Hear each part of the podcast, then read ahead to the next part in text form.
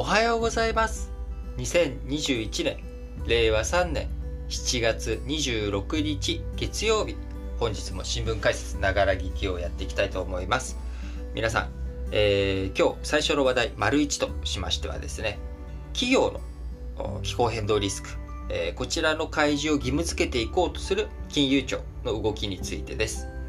金融庁は企業の気候変動リスクの開示を義務付ける検討に乗り出しています。この夏にも、検討会議を立ち上げて、上場企業や非上場企業の一部の約4000社が提出する有価証券報告書、この有価証券報告書というのは、上場企業は不特定多数に対して自分たちの株券とかの発行をして、皆さんこの株券買ってくださいと。じゃあ株券の中身って何って言ったら、それはまさに企業活動そのものを示していかないと、この株券に価値がいくらあるのかっていうのは分からないわけですよね。なので、上場企業のように不特定多数に自分たちの株券を発行したりとか、あるいは、特定多数でいいのかな、1000人とか株すごい大きい企業で上場はしてないんだけど、500人とか1000人とかすごいたくさんの人に自分たちの株を引き受けてもらったりとかする、こういった大きい企業に関しては、いずれにしろ有価証券報告書、その自分たちの有価証券がどんな内容なのか。株っていうのは、さっきも言った通り、その会社に対する、投資なので、その会社がどんな企業なのかっていうことをきちんと示さなきゃダメだよと。で、上場企業のような不特定多数や、たくさんの特定多数に、株券を、買ってよって募集するような会社については、きちんとその有価証券がどういう中身なのかを報告しなさい。これがどういうものなのかをきちんと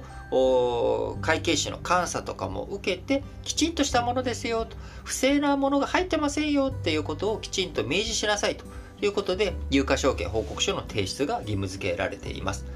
こちら監督官庁は金融庁なんですけれども、提出先、どこかというとですね、こちら内閣総理大臣宛てに提出しなければいけないという、こういった法的な拘束力のある有価証券報告書、金融商品取引法に、求められているものですけれども、こちらについて、今回企業の気候変動リスクについて開示を義務付けていこうという、こういった金融庁の検討がこの夏にも始まるというお話です。すでにですね、金融庁と東京証券取引所、今年6月にコーポレートガバナンスコード企業統治指針を改正して、2022年の4月の市場区分変更で設ける最上位市場であるプライム市場に上場する企業に関しては、この気候変動リスクに関する開示、これを求めているということになりますが、今回、そこからさらに一歩踏み込んでやっていこうという動きになっておりますが、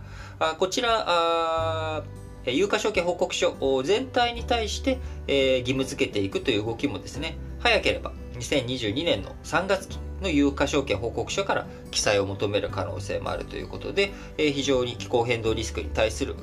開示要請、待ったなしの動きになっておりますが、こちら当然国際的な流れのものであります。企業による気候変動リスク開示をめぐってはですね、各国政府が検討を加速させており、主要国の金融当局が主導する気候関連財務情報開示タスクフォース on Climate Related Financial Disclosures、こちらの略称である TCFD の提言に沿った内容とすることが国際標準になりつつあります。日本の開示義務化の検討もこうした動きに合わせたものということですが、すでにイギリスはですね、2021年の1月今年1月にロンドン証券取引所で最上位の市場に上場する企業に対し TCFD に沿った開示を求めておりますし、義務化に向けた会社法改正に向けた議論も進んでいます。またアメリカでは、証券取引委員会、SEC がですね、3月に気候変動開示に関する意見募集を始めており、 TCFD 提言も参照する基準の一つに位置づけられております。こちらこの TCFD、気候関連財務情報開示タスクフォース on Climate Related Financial Disclosures の略称ですけれども、こちら気候変動が金融市場に重大な影響をもたらすとの認識、主要国の間で広がったことを背景に、各国の中央銀行、金融当局、国際機関が参加する金融安定理事会が2015年に設立したものになっております。こちら具体的にどんな開示を促すようになっているかというと、4項目ありまして、1つ目がガバナンス、2つ目が戦略、3つ目がリスク管理、4つ目が指標と目標ということで、ガバナンスについてはどんな体制で気候変動に関する検討をしているのか、そして企業経営に反映しているのか、こちらきちんと具体的に明示していきなさい。で、戦略、どういうふうに気候変動リスクに対して向き合っているのか、どういうふうな企業戦略を通して対峙していく、どんな影響があると自分たちは分析していて、だからこういう対応対策をするんですということをですね、短期中期長期にわたってしっかりと示していきなさい。で、3つ目のリスク管理については、気候変動のリスクについて、どのように特定評価しているのか、そしてそれを低減しようとしているのかを教えなさい。で、最後の4つ目、指標と目標については、このガバナンス、戦略、リスク管理をどういった指標とかゴールに、を設定してですね、判断しているのかということをきちんと示していきなさいというものになっています。国際的な開示基準の流れ、生まれていくようになっておりますし、国際会計基準、IFRS についてもですね、インターナショナルファイナンシャルレポートスタンダーズ、こちらの国際会計基準においても、特的な基準を設ける動き当然ありますけれども、一方で社会貢献などを含む ESG、 環境社会企業統治活動全体の開示でも基準が乱立していたりとかですね、今後こういった基準をどういうふうに国際的に統一化していくのかというところがまた一つ大きな課題となっております。今年の10月末から開かれます、第26回国連気候変動枠組条約締約国会議 COP26、昨日、お伝えしました通り、昨日、おととい、いつお伝えしたかちょっと記憶があやふやになってしまっておりますけれども、